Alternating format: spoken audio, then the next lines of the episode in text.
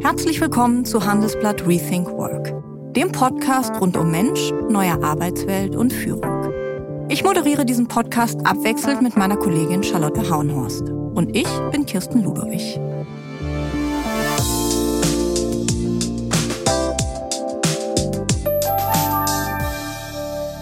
Immer weniger Menschen wollen Chef oder Chefin werden. Dabei sind sie eigentlich gut ausgebildet, im richtigen Alter und haben genug Berufserfahrung. Das liest man immer wieder in Umfragen. Als ich Elke Hofmann gefragt habe, warum das so ist, hat sie mich gefragt, ist das wirklich so? Sie sagt, dass sie viele Menschen trifft, die Verantwortung übernehmen wollen und führen wollen. Aber eben nicht unter den Bedingungen, die der Job bietet. Und trotzdem, so sagt sie, hat sie größten Respekt für Menschen, die sagen, dass Führung nichts für sie ist. Auch weil immer mehr von Chefinnen und Chefs erwartet wird. Elke Hofmann arbeitet bei Egon Zehnder, Deutschlands größter Personalberatung. Sie unterstützt Unternehmen dabei, Management-, Vorstands- und Aufsichtsratsposten zu besetzen. Sie selbst hat lange als Managerin gearbeitet, unter anderem 13 Jahre lang beim Ölkonzern BP in London. Sie wusste schon früh, dass sie Chefin werden will. Und sie hat schon während der Banklehre am eigenen Leib erfahren, wie sie nicht führen möchte. Sie erzählt, wie sie mit ihren Teams, die immer größer wurden, und ihren Aufgaben, die oft auch schwierig waren, gewachsen ist. Und wie ein privater Schicksalsschlag die Art verändert hat, wie sie führt. Herzlich willkommen, Frau Hofmann. Frau Ludewig, danke für die Einladung und dass ich hier sein darf. Frau Hofmann, wann wussten Sie, dass Sie eine Führungsrolle übernehmen wollen, also dass Sie Verantwortung für Menschen, für ein Team haben wollen?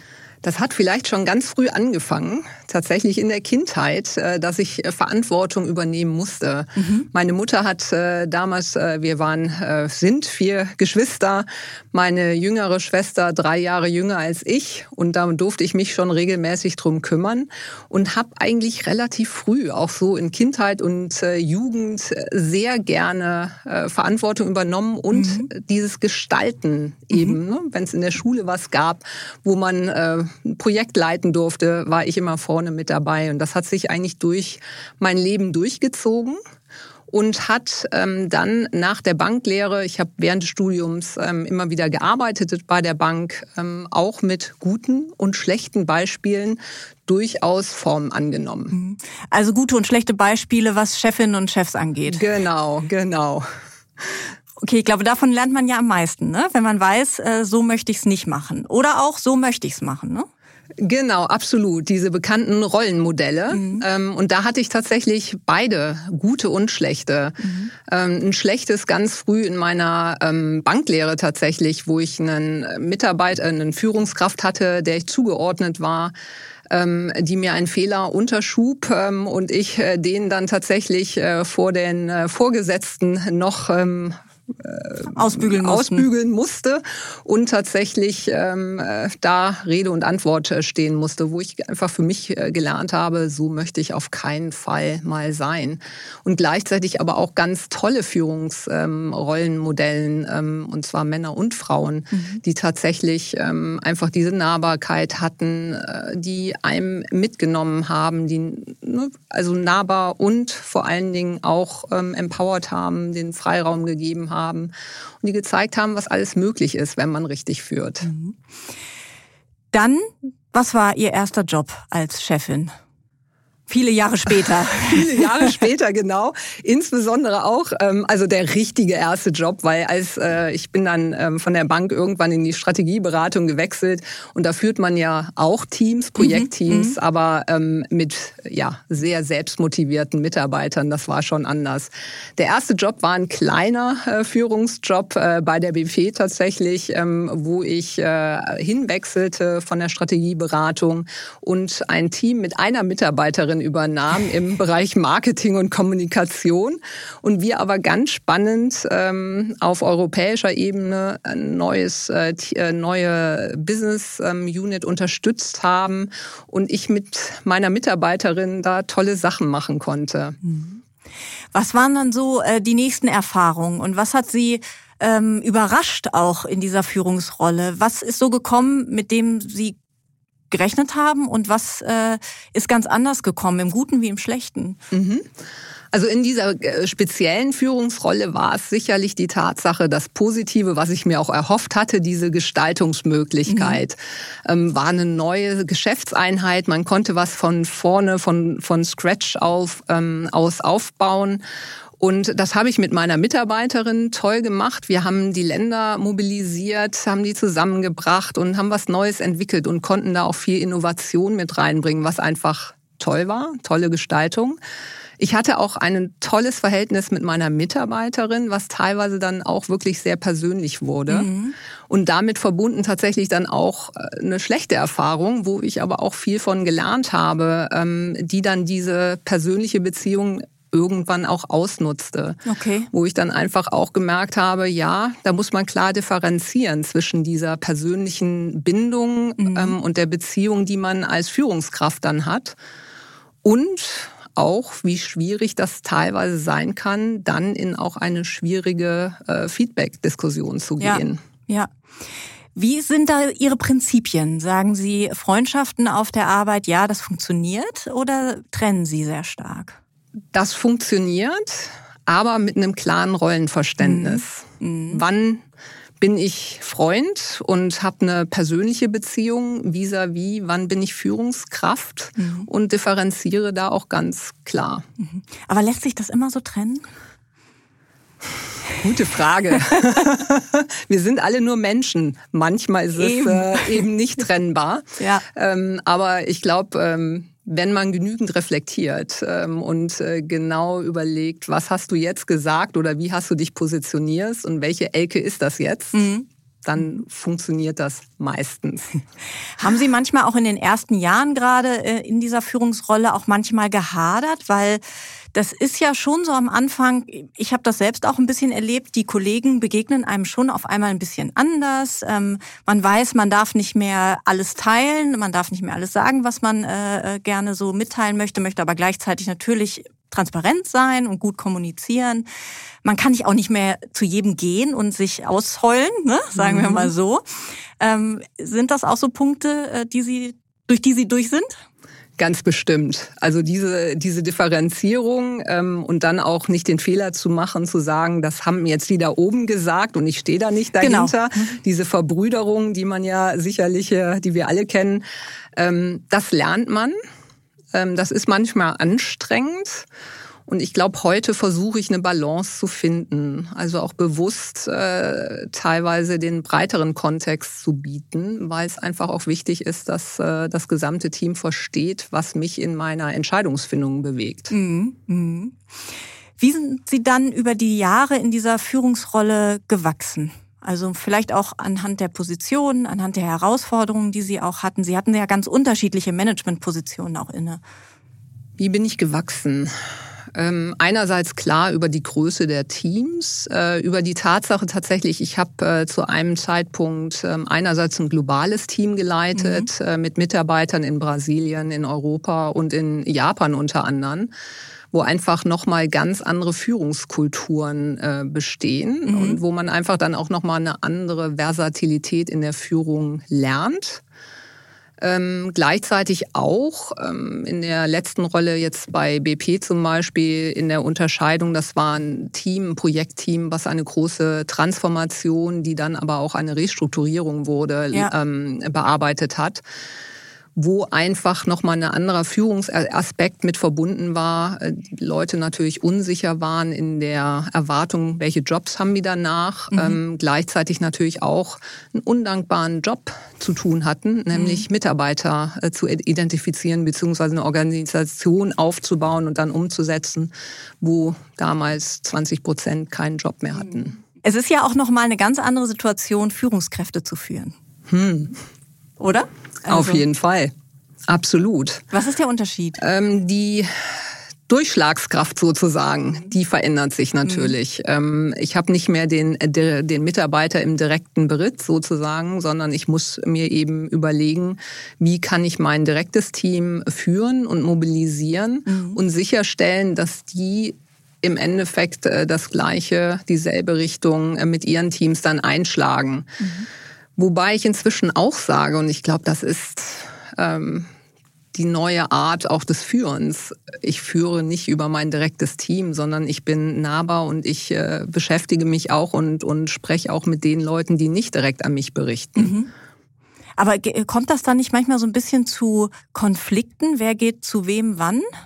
Durchaus. Da muss man immer aufpassen, dass man sich nicht ausspielen lässt. Mhm. Ähm, und dass man auch an die Stelle dann zurückverweist, ne? Dass man auch sagt, so, wir können uns jetzt darüber unterhalten, aber du musst damit auch noch zu deinem Teamleiter oder Genau, genau. Beziehungsweise man hört sich die Position an und sagt erstmal nichts und sagt, da muss ich dann nochmal mit deinem Chef sozusagen mhm. und deiner Chefin drüber sprechen. Ja.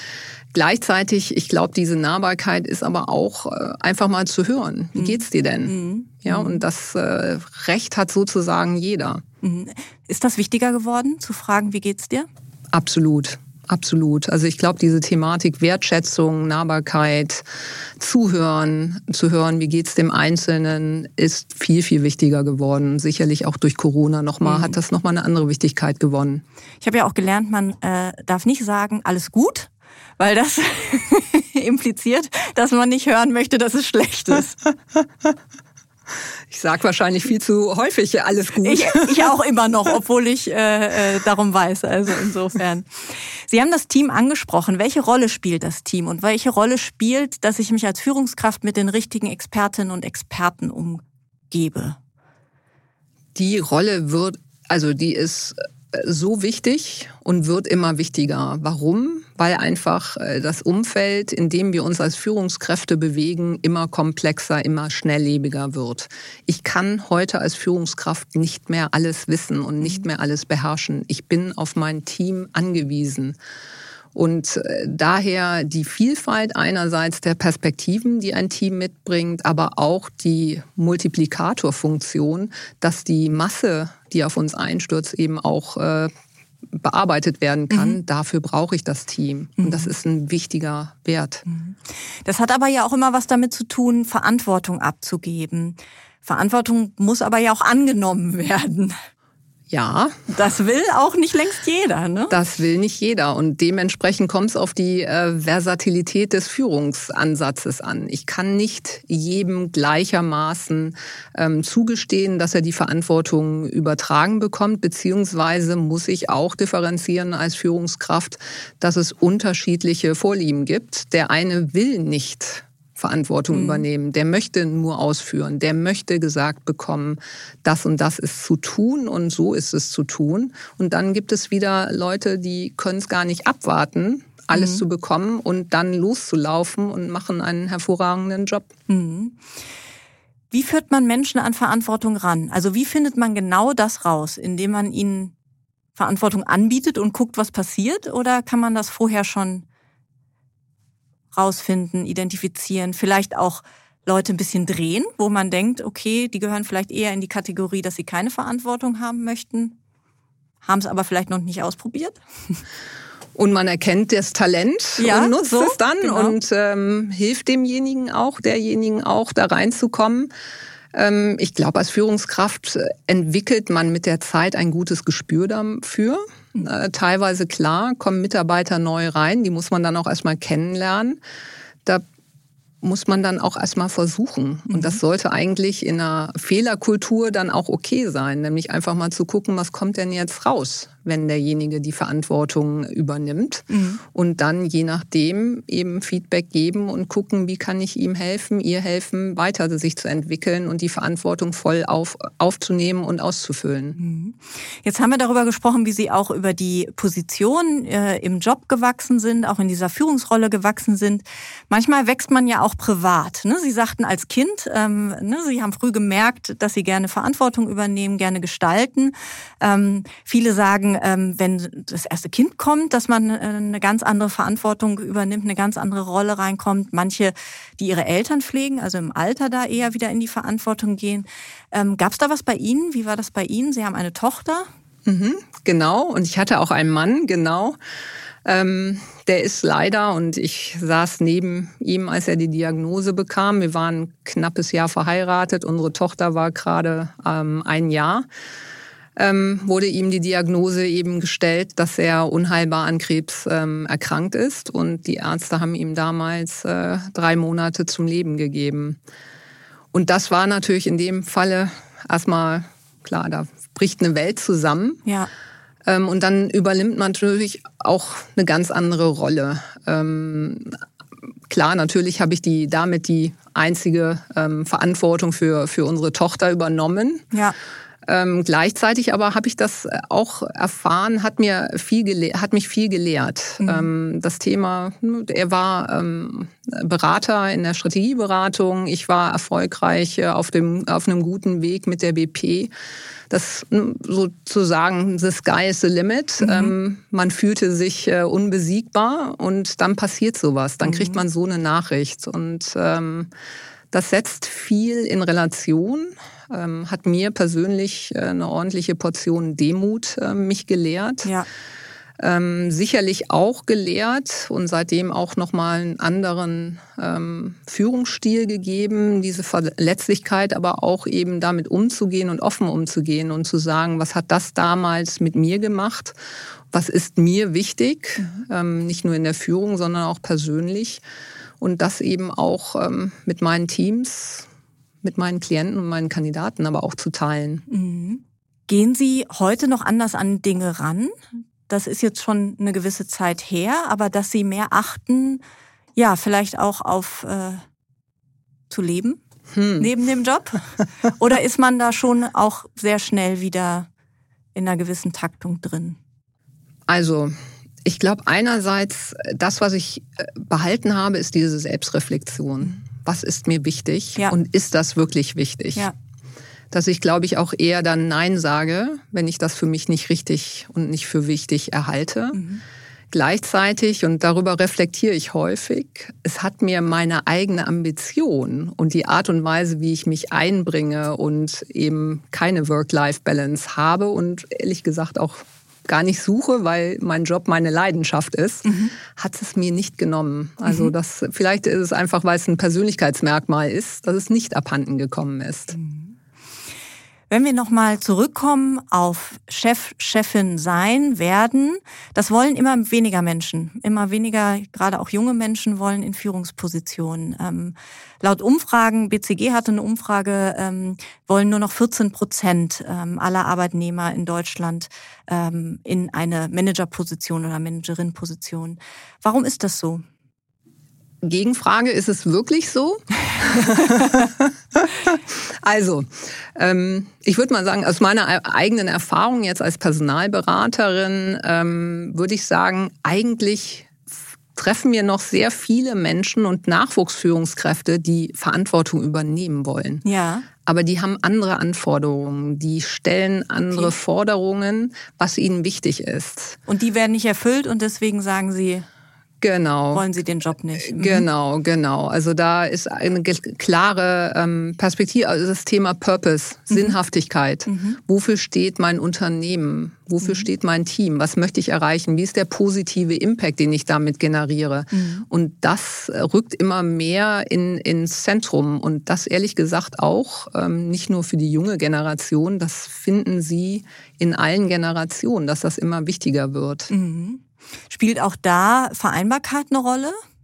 Oder ist das eher nicht äh, gefragt? Also dass, ähm, dass, dass, dass man einfach Job und äh, Privates noch besser vereinbaren kann, mehr Teilzeitmodelle, mehr ähm, Flexibilität auch. Das wird ja, muss man ja sagen, in vielen Führungspositionen einfach schwieriger, ne? weil man einfach auch mehr erreichbar sein muss. Ne? Mhm, mhm. Also die Vereinbarkeit ist, glaube ich, auf jeden Fall sehr wichtig. Die war es aber auch wie vorher schon sehr das, wichtig. Das wäre meine nächste Frage. Hat sich das wirklich verändert oder nicht wirklich. Mhm. Also wenn ich jetzt mal drüber nachdenke, mein, meine eigene berufliche Karriere, warum hat das bei mir so gut funktioniert? Ähm, ich habe lange Jahre in, in London gelebt, äh, damit ein komplett anderes Betreuungssystem, Schulsystem mhm. ähm, erlebt.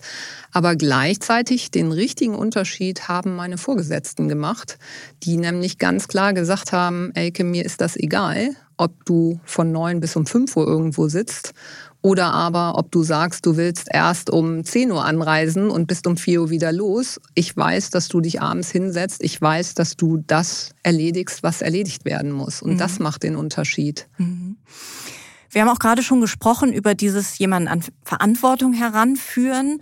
Das ist wahrscheinlich auch sehr wichtig, dass man Nachwuchs oder Kandidatinnen für Führungspositionen früh identifiziert und dann auch gezielt aufbaut, was glaube ich noch in den wenigsten Unternehmen wirklich so professionell funktioniert, ne? auch in den großen nicht unbedingt. Ne? Absolut, absolut. ähm, da ist noch viel äh, nach, Nachholarbeit zu leisten. Ähm, hat mich eigentlich auch ähm, sehr überrascht, dass das noch gar nicht so systematisch äh, durchgeführt wird. Ähm, wir nehmen es aber inzwischen wahr, dass die Unternehmen aufwachen, dass das notwendig ist, weil äh, nicht nur wegen einer Frauenquote, die man zu erfüllen hat, sondern tatsächlich äh, Nachwuchstalent ein rares Gut ist. Ja. Äh, der Generationenwandel, äh, demografischer Wandel. Ähm, ich muss sicherstellen, dass ich die richtigen Talente an Bord hole, dass ich sie für mich halte und natürlich auch weiterentwickle, damit sie später die Führungspositionen auch bekleiden, bekleiden können. Ist der Fokus auf Recruiting, also Neueinstellungen, noch zu hoch, wenn wir uns betrachten, dass äh, der Pool ja immer kleiner wird und dass wir ja eigentlich den Fokus noch viel mehr ausrichten müssten auf die Entwicklung der Mitarbeiterinnen und Mitarbeiter, die wir haben, die da sind? Es muss ein Und sein. Mhm. Also ich glaube, ähm, immer mit dem klaren Blick, welche Kompetenz ist jetzt vonnöten, aber gleichzeitig eben auch mit dem Blick nach vorne, welche Kompetenzen benötige ich heute und zukünftig und was habe ich in-house, was ich weiterentwickeln muss. Also es ist wirklich eine Balance, die gehalten werden muss. Mhm.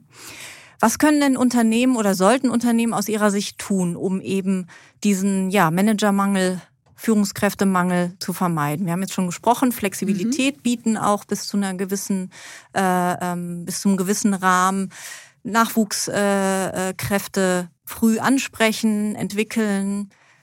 Ein ganz zentraler Punkt, der wirklich sehr wichtig ist und auch immer wichtiger werden wird, ist das Thema Kultur. Mhm. Also das Thema, wo, was ist der Wertekompass des Unternehmens? Ähm, welche Kultur ist für mich wichtig? Und daran auszurichten, wie soll mein Führungsmodell, meine Führungskompetenzen zukünftig gestaltet sein? Mhm. Und daran dann auszurichten, eine Weiterentwicklung. Äh, wir bieten Management Appraisals an, wo wirklich ähm, mit dem einzelnen ähm, Nachwuchstalent oder mit der einzelnen Führungskraft äh, sehr tiefgehend und sehr persönlich über den eigenen äh, Weg, die eigene Führungsposition und aber auch den Weg nach vorne, die Aspirationen und das, was dafür aber auch noch weiterentwickelt werden muss, gesprochen wird. Mhm. Und das sehen wir inzwischen auch. Da sind viele Unternehmen inzwischen offen für und sehen auch den Mehrwert, der damit gestiftet wird. Mhm. Wir haben äh, auch das Thema schon angesprochen, äh, diese immer weiter steigenden Erwartungen auch an Führungskräfte, der immer größere Druck. Wir haben zahlreiche Herausforderungen, Technologiesprünge, Inflation, wirtschaftlicher Abschwung, geopolitische Verschiebungen. Also diese Gemengelage ist ja immer komplexer. Gleichzeitig muss man ja als Führungskraft, ähm, Sie sagten es, nahbar sein.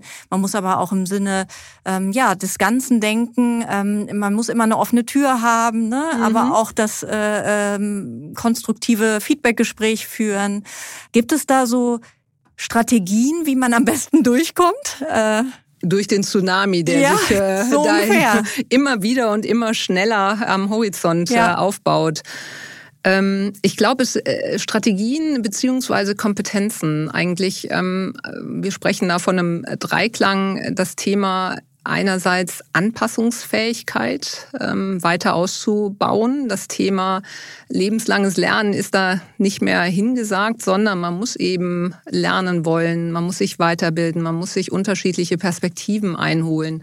Das Thema Beziehungsfähigkeit für sich einfach auch nochmal anders zu begreifen, zuhören. Und das ist manchmal anstrengend, weil mhm. viele wollen reden und man muss viel zuhören. Gleichzeitig aber eben. Man muss schon auch viel Händchen halten, ne? So. Genau. Händchen halten und zuhören, genau. genau. Ähm, und die Empathie dann aber auch zeigen, aber auch ähm, die Wertschätzung ähm, in dem, dass derjenige auf einen zukommt und, mhm. und teilt. Ähm, gleichzeitig aber auch, und dadurch ist unsere Welt ja auch gekennzeichnet, äh, diese Beziehungspflege, intern, externe Stakeholder, die sind ja endlos, mhm. ähm, die eben auch gleichzeitig zu bespielen.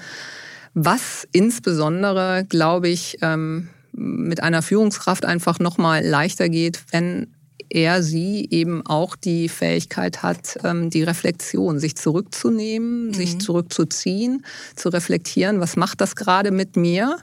Ähm, und in diesem Modus sozusagen auch das Thema nahbar zu sein und sich fortzuentwickeln. Und das mhm. ist, glaube ich, eine innere Einstellung, die da sicherlich hilft. Mhm.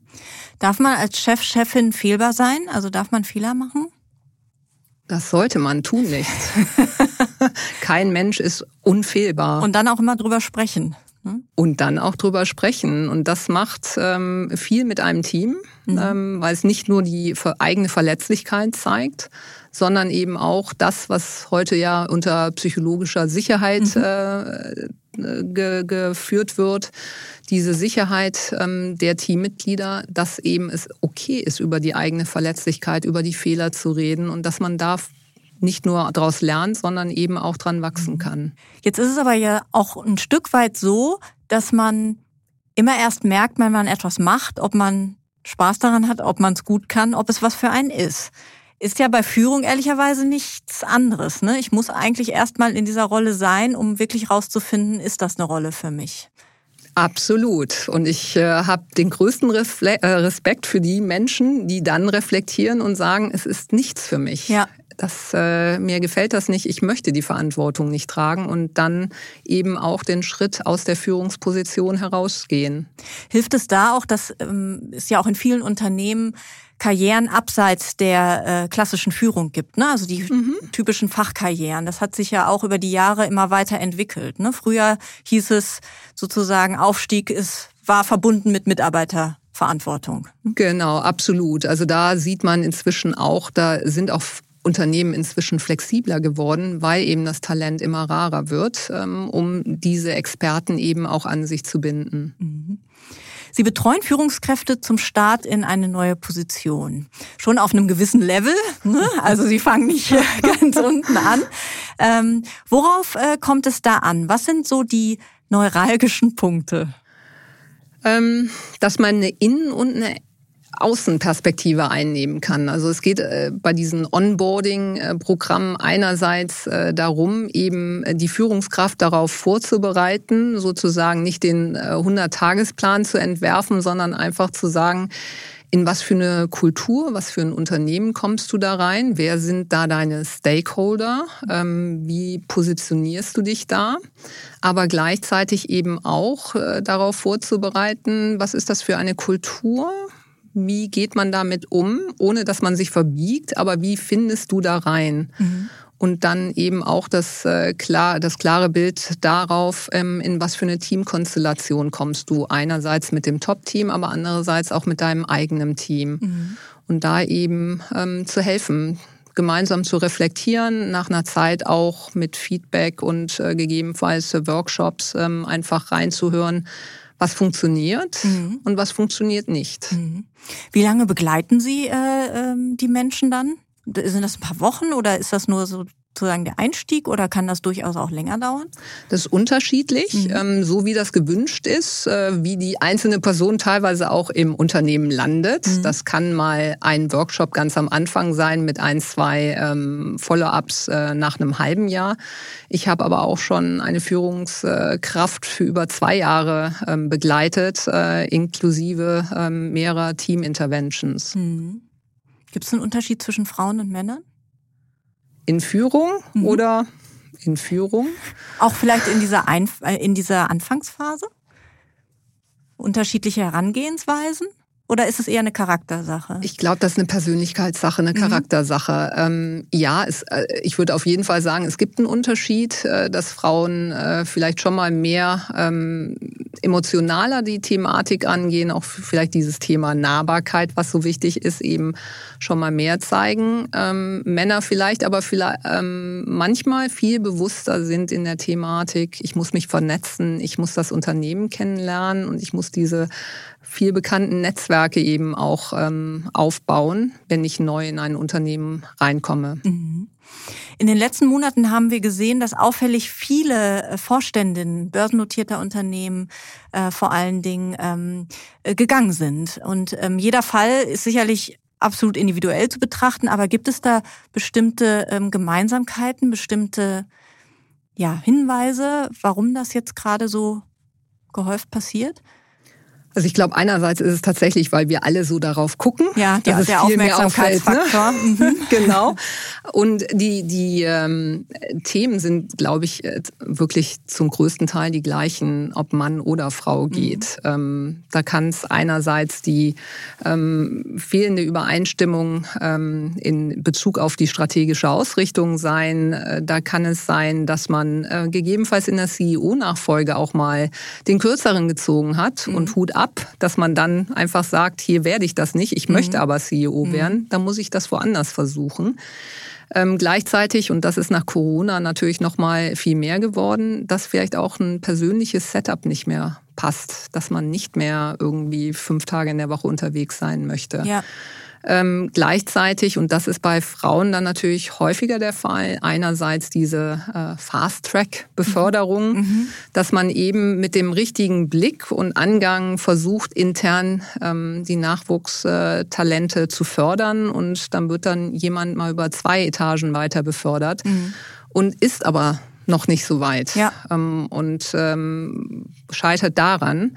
Oder aber, und ich glaube, da ist tatsächlich ein Unterschied, äh, die Tatsache, ich glaube, das war in der Albright-Studie ähm, Anfang diesen Jahres ähm, skizziert worden, dass bei den Vorständen zumindestens, ähm, ich glaube, über 60 Prozent der Frauen noch von extern rekrutiert wird, mhm.